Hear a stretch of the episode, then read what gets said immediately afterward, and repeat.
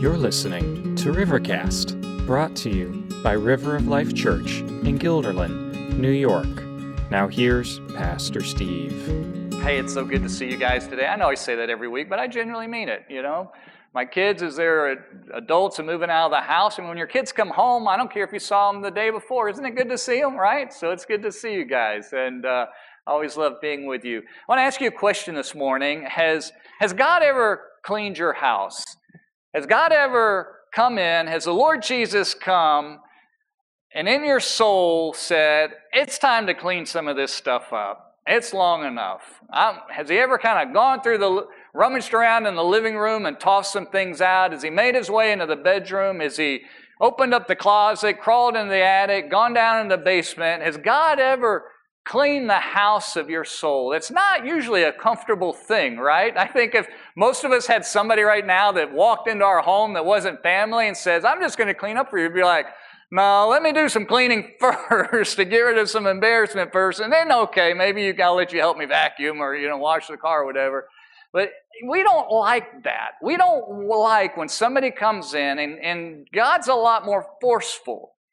And depending on our attitude and how long he's been trying to get our attention and have these conversations, he can be really pointed about it, and sometimes he can be just really gracious and winsome. And but you and I generally we don't like people coming in and tell us what to do, and you need to throw this out, and this is what are you doing, and all of that. Well, we're going to see this morning when Jesus comes and cleans house. Jesus comes and tells in no uncertain terms to cease and desist. And if all of us, had we been those people that he would have been talking to, we would have said, What in the world? I, who gave you that right? Why are you doing this? So read with me if you would. John chapter 2.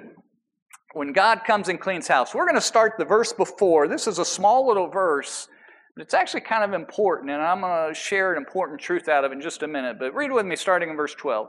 After this, he, talking about Jesus, went down to Capernaum. Remember last week, Jesus just changed the water into wine, and it was the, the wedding and all of that, and Steve uh, preached and shared that. I was in Lee, Mass, sharing with the church there. And, uh, but Jesus went down to Capernaum with his mother and his brothers and his disciples, and they stayed there for a few days. It was family time. He was there with family and his closest followers who were there with him. In verse 13, the Passover of the Jews was at hand, and Jesus went up to Jerusalem. In the temple, he found those who were selling oxen and sheep and pigeons. Now, can you imagine going to church one day and like there's donkeys and cows and like, uh, what in the world? Is it Christmas time? Is there a live nativity that somebody didn't tell us about today? What in the world is going on? So he goes into the temple supposed to be the high holy season, if you will, for the Jews, and he sees all of these animals and the money changers, we'll talk about all of them in just a minute, sitting there. And making a whip of cords, he drove them all out of the temple with the sheep and the oxen. So he wasn't driving the sheep and oxen out of the temple, he was driving the people out of the temple along with the sheep and the oxen. And they poured out the coins of the money changers and overturned their tables. And he told those who sold the pigeons, Take these things away. Do not make my father's house a house of trade. His disciples remembered that it was written, Zeal for your house will consume me. Verse 18 So the Jews said to him, What sign do you show us for doing these things? Who gives you the right? Why do you think you have the authority to do this? Who gave you that power and authority? Verse 19, Jesus said this Jesus answered them, Destroy this temple. I can almost see him destroy this temple, kind of with his hand, and in three days I will raise it up. They were a little thick spiritually, like most of us, and they didn't get it. And they were thinking he was talking about this big temple that they were in. And the Jews said then, it's taken 46 years to build this temple, and will you raise it up in three days? But he was speaking about the temple of his body. When therefore he was raised from the dead, his disciples remembered that he had said this, and they believed the scripture and the word that Jesus had spoken. Can you imagine coming into church and, and one day somebody walks in and they, they come and they're like, What are you doing with coffee in here? And they flip over the coffee pots and they rip out, you know, the, the carafes and they turn over, the kids check in, they're like, What is with this computer? And they pull the computer. Can you imagine somebody, you know, like, This is not what you're supposed to do at church? We would be like, what in the world? And then the second thing would be somebody needs to call 911 because this person is losing their mind. We would just be crazy. Jesus comes, and this had become commonplace of the day of, of, of the, the, the form of worship. And it would just been shocking to everyone. What was normal to them was actually shocking to Jesus that they were actually that spiritually dull and dark that they were clueless what any of this was about.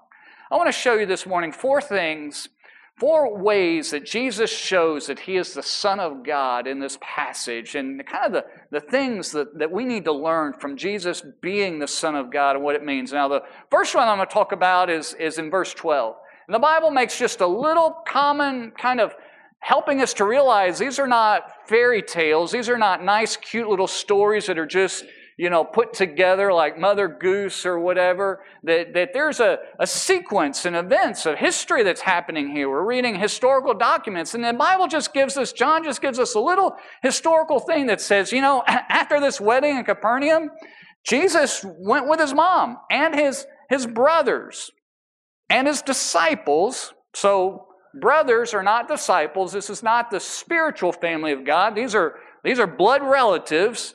And and they stayed there for a few days.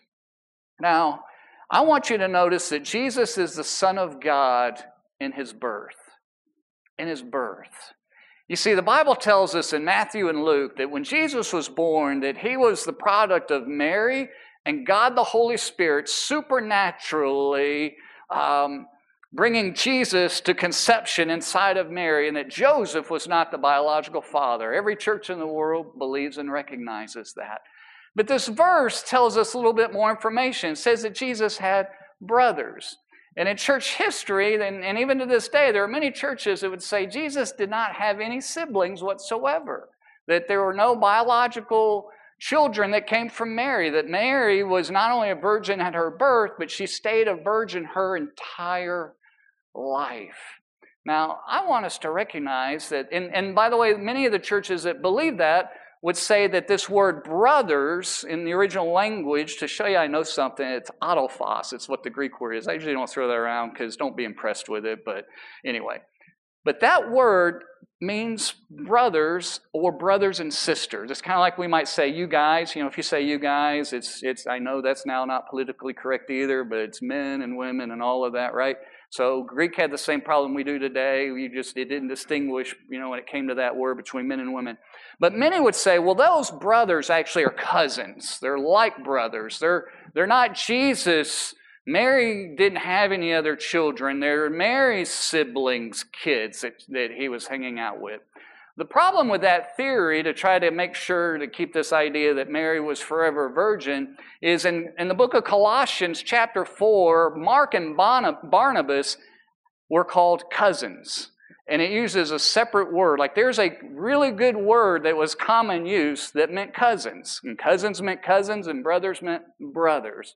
The most natural way to understand this is that Mary had other children.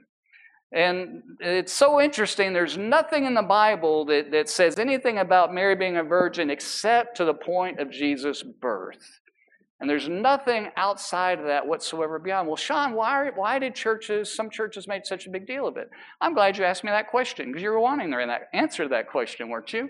It's so interesting that it wasn't until 500s and something, like 6th century, to when it became a common thing that was believed in in churches. So, over 500 years, over half a millennium later, is when the church began to accept that Jesus, uh, that Mary was a virgin the rest of her life. Well, what's the big deal? Is that just stuff that churches debate and all that? I'm going to get to the punchline in just a minute why I'm even talking about all of this. What happened was so interesting before the churches kind of accepted that in, in the 500s was about 400 there was uh, uh, the Bishop of Rome of that day. Now, later on, looking back, we call them popes at that time, but at that time it was just a bishop and nothing, nothing beyond anything uh, recognition of that way. That he condemned a particular document that had been written like, uh, like just before 200 AD, like 100, 150 years before Jesus was born. And this document was trying to kind of tell the story of Mary and Joseph and, and Jesus, kind of the backstory. But it had all kinds of fanciful stuff going in it. And so the, the kind of key leader in all the churches at, at 400 said, don't believe that. That's a fairy tale. Like them saying that, that Mary was always a virgin her whole life, the fact that Mary was born without sin, that's just, that's just made up. That's a, that's a made up thing. And then 150 years later, after that, or 100 years after that person died, the church was believing. I said all that to say this that the Bible teaches that Jesus had brothers. And there's really only two natural choices here. Either Joseph had a previous marriage and had children by another woman, and Joseph had multiple wives, which there's no evidence in the Bible of any of that. Or Mary had children. And the most natural thing is, is that Mary did have other children, and it was no big deal to see her move forward. Well, why did the church ever make big, a big deal about this? Well, back in the day, there was a lot of controversy that was going on, and some people began saying Jesus really wasn't the Son of God, that he was only a human being.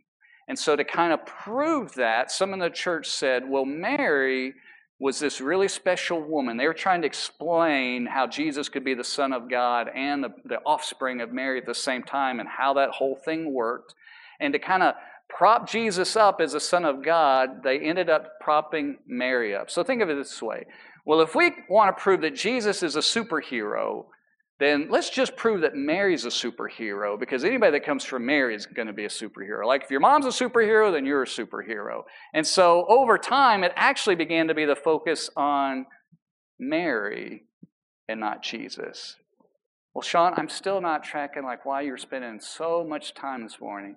I'm doing that because there is confusion now, 1500 years later, exactly of who Mary is and how important she should be in our lives. I want us to notice that even in this little verse 12, the subject of this verse is not Mary, it's Jesus. The Bible's tracking who Jesus is and what Jesus is doing and what it's all about. When we looked at the first part of John, it's all about who Jesus is. When we look about anything, it's all about who Jesus is. There's nothing in the Old Testament that says anybody else is of any importance whatsoever except Jesus. When we look at the rest of the, New, the Bible, the New Testament, and it's all about Jesus. In fact, in the book of Colossians, it tells us that in everything, Jesus might have the complete preeminence of our life. So, my point this morning is this is that Jesus is the only person born on this earth who is sinless. The only person who died on this earth completely sinless. The only person on this earth who's worth exalting and lifting up. The only one who's worth us looking to. The only one that we should put our hope in. So whether it's Mary and, and past church traditions, or whether it's somebody that you look to as a hero in your life, or a previous pastor in your life, or maybe somebody that you're reading or listening to on the radio that you think, wow, they're awesome. The only person that's worth us putting on a pedestal and really following and worshiping and listening and paying attention to ultimately is Jesus. And anybody else that we pay attention to, they're only worth listening to because they're repeating and explaining the stuff that Jesus said. And really, what you're listening to and liking is not so much what they've got to say, but is what Jesus said. Folks, from all over the Bible, it's about Jesus. So I want to challenge you this morning who have you opened your life to, and who have you putting your trust to? And are you following traditions of, that have come and gone and up and down and over those years? God doesn't need anybody to tell us who He is. He, Jesus says, I'm going to tell you who I am, and I don't care what traditions say about any of that. And so much that we've allowed in our previous church experience and backgrounds for so many of us to believe things that were just something that got filtered in in the past. That's really not what God teaches. Second thing I want you to notice that Jesus is not only the Son of God in his birth, but he's the Son of God in his passion. So Jesus goes into the temple that day. And he sees all the oxen, the sheep, and all of that. This is Passover time. This is a time when Jews from all around the world would come and they were living out what God told them to do is that you would take a sacrifice and you would make a sacrifice on that day to signify, to remember me saving the, the, the Jews, saving you as my people out of Egypt. And it was a picture ultimately of the sacrifice that Jesus himself would play when he died on the cross. In fact, this passage is very important because those two are tied together so closely. And so Jews were from all over the world and they were worshiping. Now you need to realize this temple that we're talking about here was an enormous complex. The specific temple that Jesus had built, that, that the God had told the Jews, you know, to explain how to build, that Herod had rebuilt himself was, according to the specifications, was a relatively small building. But, um, but Herod, being the leader of that land, this was Rome, and they like to go big or go home, wanted to make it big. And it was actually the largest building in the world of its kind, of any kind of facility. It was one and a half million square feet was this building. There was one block in it, one uh, stone in it that was 40 feet long. I mean, it's enormous. In fact, the, the, the walls went up 80 feet high, and if you've ever built anything or done anything with construction, in order to build a tall building, you actually have to build a deep building first. You've got to have footers. The footers for this building went 50 feet into the ground. 50 feet just to support those things. I mean, I think about that one stone, and there's another stone on it. that's on the western wall, the Wailing Wall. Whenever you see the Jews praying and bowing on that wall, there's one of the blocks that's 40 feet long. I, I get there's stones in our field right out back. If I get a stone big as that, I'm struggling just to pick that thing up. I don't even can't even fathom. So I want you to picture an enormous complex. And where these animals would have been would have been the court of the Gentiles, would have been the place that God designed the temple for people of the world to come to seek him. It was God saying, I want the world to know me. I'm going to make myself known here so that everywhere knows about it. I don't think you could go anywhere in the world today without people knowing New York City. I went to Africa once and said I was from New York. And I had a guy like, Oh, do you know my cousin living in New York? If I was talking about the city, I'm like, No, man, I, no, sorry. no.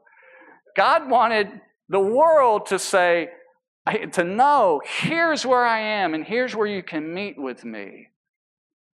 And what they had done was to turn that court of Gentiles where you and I would have been allowed to come and pray and to seek God and to hear from God, had turned it into a marketplace, an exchange of where people were coming from other places. If you've got to travel by on foot for 2,000 miles, that little sheep that's supposed to be perfect, that little lamb, probably is not looking too good.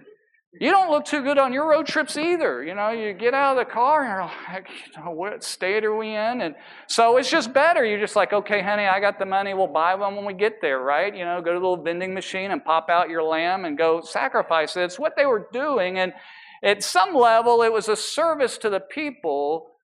But God, Jesus is like, guys, take it across the street. What are you, what are you doing? Later on, this, by the way, Jesus probably did this twice, most likely. Cleaned the temple twice. This was the first time. Later on, he says, You guys are a bunch of thieves. Because they were smart businessmen. You're out of town? Hmm, you don't know what the going rate for sheep is. This is a special, grade A, one of a kind. And the price just kind of artificially goes up. And oh, you've got to pay a temple tax, and it's got to be in our only accepted coinage. Oh, and exchange rates. Whenever you exchange money, you pay it coming and going and back and forth. And Jesus says, You're stealing from people. Here's the deal Jesus says, I am the Son of God in this passage because he makes a very bold statement. He says, What you're doing is not right. Take these things away. And in verse 16, he says, Do not make my Father's house a house of trade. You see, Jesus came, he said, My Father is in charge. He didn't say our Father, he said, My Father.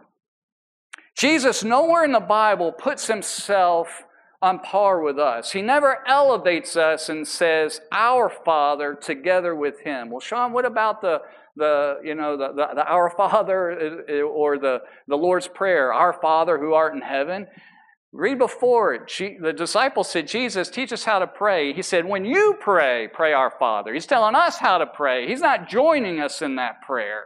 Whenever Jesus talks about the Father, whenever he's praying, he says, My Father. You see, Jesus has a relationship with God in heaven that's different than you and I will ever have. He alone is the Son of God. He alone is the one who proceeds from the Father. He alone is special and unique, which is why took time with Mary. He alone is the one that we should look to. And he said, Guys, you have ruined this. Jesus came to clean house and to serve notice. He said, Your religion is rot, it's corrupt, it's a mess. You see what was going on? And as Herod built this temple to impress Rome, to make Rome think that he was a great leader, and he did it to make the Jews happy, you know, they're like, oh, look at this, we've got a great place to live. It was gilded and gleaming with gold, and it was a picture of where they were spiritually in their hearts. On the outside, everything looked good and awesome. They were going through the religious motions, they were sacrificing, doing their thing. They were standing up, sitting down, singing, passing the offering plate, doing their prayers, all of that kind of stuff. But Jesus says, You're a wreck. This is a disaster. Get these things out of here. You see, for you and for me, so often we can go in our life and think we're doing such a good job and patting ourselves on the back. And God in heaven is looking, is like, yeah, you may be there on the outside, but you're not where you ought to be on the inside. And that's what Jesus was doing. He was cleaning the, the house of their hearts. He said, Guys, I got to clean this out. So, my challenge to you is when God begins knocking in the door of your life, do you do everything you can to slam that door shut? I'll tell you a secret God's stronger than you. And He will beat on that door, not because He doesn't like you, He does it because He loves you. And the more you lean against it, the more and the harder he pushes. And I've learned over the years, the harder those things come out. And the more embarrassing and the bigger the mess. And it's a lot better to let God take care of what he needs to do in your life. Because what God is looking for is a pure worship in our heart that knows the Lord Jesus in our soul. It doesn't put stock in all of the things around us. Jesus wasn't impressed by any of that, and we shouldn't be either. Matters not whether we worship in a temple or not. We ought to be able to worship God in a in an outhouse. I really don't want to, not like that. Are you with me on that one? You know, the porta potty. I, I don't care how much blue stuff you put in there. It just is just I'd rather go in the bushes, to be honest with you, than I would in that. But anyway, but it's not your surroundings, it's not your rituals, it's not your traditions, it's not bad teachings you've had in the past. It is where's your heart today with the Lord Jesus? That's what he wants us to be focused on. Jesus came to fix, as the Son of God, as a Savior, a corrupt and messed up religion. Now, they didn't like it. And you, had you and I been in there, had we been the disciples, I would have probably like, what are you doing? You were so going to get us killed. You what? what? I mean, they had to have been their their jaws had to have been on the ground. Like, what in the world is Jesus doing? But the others that he flipped the t- tables over, they were upset with him. And the Jews said to him, What sign do you show us for doing these things? Who gives you the right? Who makes you in charge? You know, or as my sister would say, You're not my boss. You know, who made you the boss, right? And Jesus said, Destroy this temple, in three days I'll raise it up. This temple had taken, by that time, 46 years to be built. It wasn't finished for another 30 years. And interesting enough, six years after it was finished, God allowed it to be destroyed and it was razed to the ground, and it's what it is today. Well, what Jesus was telling them in a very clear terms this temple of my body, you are going to kill. You're going to take it. Jesus didn't commit suicide, he allowed himself to be killed. But I'm going to raise it up in three days. By the way, that's significant. When you raise yourself from the dead, that's one step beyond somebody else raising you from the dead. I don't understand it all. God the Father raised Jesus from the dead. There's one God we serve, but Jesus said, Yeah, I'm going to raise myself from the dead. He is the Son of God. And they missed it because they were so focused on all the external stuff, following all the traditions and the rules that their religion had piled on and had done wrong and all the bad junk. You read the life of Jesus, this their whole religious system had been corrupted and changed. To be honest with you, that's the tendency of human nature in all churches and all denominations and all faiths is to take something that's good that God puts in there and to change it and corrupt it and somehow to turn it to your own good. And it's a warning to all of us, even River at our young age.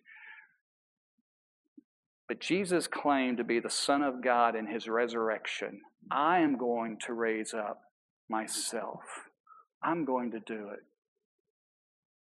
Jesus was saying, This old religion that you're adhering to, that you make it all about this temple and all about this stuff, that's going away. I'm going to die. You're going to kill me. And I'm going to raise myself up in three days. And I'm going to usher in a whole new world of grace. It's no longer about the law, that it's about the grace. Jesus is signifying that they were in a cataclysmic, world altering shift spiritually that God was bringing to completion his salvation, and they missed the whole thing of it. Here's the challenge for you and for me the whole of our faith should be rooted in simply Jesus' death, burial, and resurrection. And anything else after that is pretty much worthless. It's all about that. Anything after that that we put any stock in, just saying, this is what makes me a good person, this is why I hope to go to heaven, this is why I think I'm okay, because I had this thing in my background, or I come from this family, or I've done all anything else is worthless. And it's basically you and I trying to domesticate God. You know the difference between a wild animal and a domestic animal? Because a wild animal does what it wants to, when it wants to, the way it wants to, how it wants to, and doesn't ask anybody for permission. Now, sometimes it gets them killed, but they still are going to do it, right? Chipmunks, I mean, cross road when they want to. If you live in the country where I am, I swear they have a death wish. They like wait till you drive and then they just, you know, choose to come out. But they do what they want to when they want to. Domestic animals learn to do what you want them to do. Not always well, but they kind of do what you want to do. We're domesticating, a, I guess, a wild cat, a feral cat, right? This cat kind of started coming into our garage and I know you like Sean, you've talked down on cats. Like, why are you now like taking care of this cat? So we went to I just I don't know, I just felt sorry for the cat. It had beautiful blue eyes. And I'm like, wow, you're an amazing looking cat. So anyhow, so we've got this cat I caught it with a fishing net, which is not a good way to make friends with a cat, but we had to catch it and go get it taken care of because I didn't, I didn't know, we didn't even know it was a boy or a girl. We're out there with binoculars, like, can you tell? Is that a boy or a girl? What is that? I didn't want kittens around. And so, long story short, it is now in the house and it does not like it. It's like, who are you? Like, what are we doing? We're domesticating this cat. And it actually is now, we're like, oh, that's kind of nice. Uh, couple meals a day, this is a pretty good deal. Here's the thing we as people for centuries have tried to domesticate God. And God is a wild God. He does what He wants to do, when He wants to do it, the way He wants to do it, does not ask anybody permission at all. And most people, if not every person, has spent most of their life trying to get God to do what they want them to do, when they want them to do it, how they want to do it, and bend them to what they want to do. And God's not going to let it happen. He's a lot more wild and a lot more serious than some dumb cat. By the way, my strategy of cats, I now have four cats. I know I've got four daughters. So the next four, I got four daughters that are not married. I've got one that's already married. The next four, when they get married, when the guy says, Hey, can we get married? That's my test to know if he really loves her. You're going to adopt a cat. and if the guy takes the girl and the cat, I know he's okay. Right? That's my, that's my, that's my strategy now. So I got my four we're to move on with. But back to the real thing God refuses to be domesticated. Now, folks, before people really surrender to Jesus, that's what we spend our life doing, trying to force God to accept us based on us being good enough, based on us being religious enough, based on us doing all of this stuff. And God's like, yeah, I'm, that's, I'm not going to bend to you. You've got to come to me based on my terms. And God's terms are the death, burial, and resurrection of His Son. That's the only way that we are forgiven of our sins, have a relationship with Him. It's not about our religiousness or our goodness or any of that stuff. It's all based on Jesus. Fourth thing, and I'm done quickly, is Jesus is the Son of God in his knowledge. He's not only the Son of God in his birth, he's the Son of God in his passion for his Father's house. He's the Son of God in his resurrection, raised himself from the dead, but he's the Son of God in what he knows. Look at verse 23. Now, when he was in Jerusalem, at the Passover feast. Again, Jesus is always the subject, it's always about him. He's at Jerusalem at the Passover feast. Many believed in his name when they saw the signs that he was doing. He did some miracles there that we don't know is about. He did some other things, flipping over the tables, whatever. There's some people that are like, whoa, whoa, this guy might be the guy. But Jesus, on his part, did not entrust himself to them because he knew all people and needed no one to bear witness about man, for he himself was, knew what was in a man. You know, sometimes we treat God flippantly. Oh, God believes in me. God trusts me. No, he doesn't. Don't fool yourself. Oh, my goodness, it's one of the dumbest things any of us could ever say. Me and God got it worked out. No, you don't. God doesn't work anything out with you. God works out for himself what he wants, not with you. Jesus knew what was inside of them. These people had a starter, what I would call a starter faith. When it says that they believed in his signs, the things that he did, this was not full grown, finished, saving faith, surrendered faith that we talk about. This was faith that said, wow, that guy just did something amazing. I believe in that. They didn't believe in Jesus for who he was and what he was going to do on the cross. They just believed in this amazing thing that he did then. Was that a bad thing? No. But was it what they fully needed ultimately? Not at all. It was the first step of faith. Which I talked a couple weeks ago about, you know, coming and seeing Jesus and then and then you believe and surrender along the way. They had not. This was more of a come and see kind of faith. They're like, whoa, there's something there. Wow, that was amazing. I believe in that. But they had not fully surrendered because these even these apostles didn't fully get it till later on. They didn't understand. And Jesus, being the, the Son of God, did not entrust himself to people.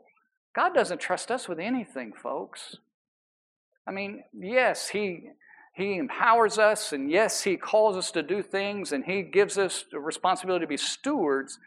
But truth of the matter is, the only way we get anything done, any good at all in our life and with others, is because of what He does in us. In and of ourselves, He doesn't commit Himself to us. We commit ourselves to Him. It works the other way around because Jesus knows what's in us. In the book of Mark, Jesus says this about what is inside of people. Jesus says, It's not that what goes into a man that defiles him. He says, It's what comes out of him. In verse 1, he says, From within, out of the heart of man, come evil thoughts, sexual immorality, theft, murder, adultery, coveting, desiring stuff you shouldn't, too much in the way you shouldn't. And yeah, that can sometimes mean food, clothes, money, power, influence, all kinds of stuff. Wickedness, deceit, sensuality, envy, slander, pride, foolishness, all of these things come from within and they defile a person. I've noticed in our culture where increasingly people are blaming things on uh, their mental health. Oh, well, I, I need to check my mental health. I just had anger or whatever. And it's a backdoor way of kind of blaming what's going on with us and not let us be at fault. And Jesus says the stuff that's inside of you, the envy and the greed and the pride and the bad stuff, that's why you do bad things. Don't blame it on a, a sickness. You're just sinful people.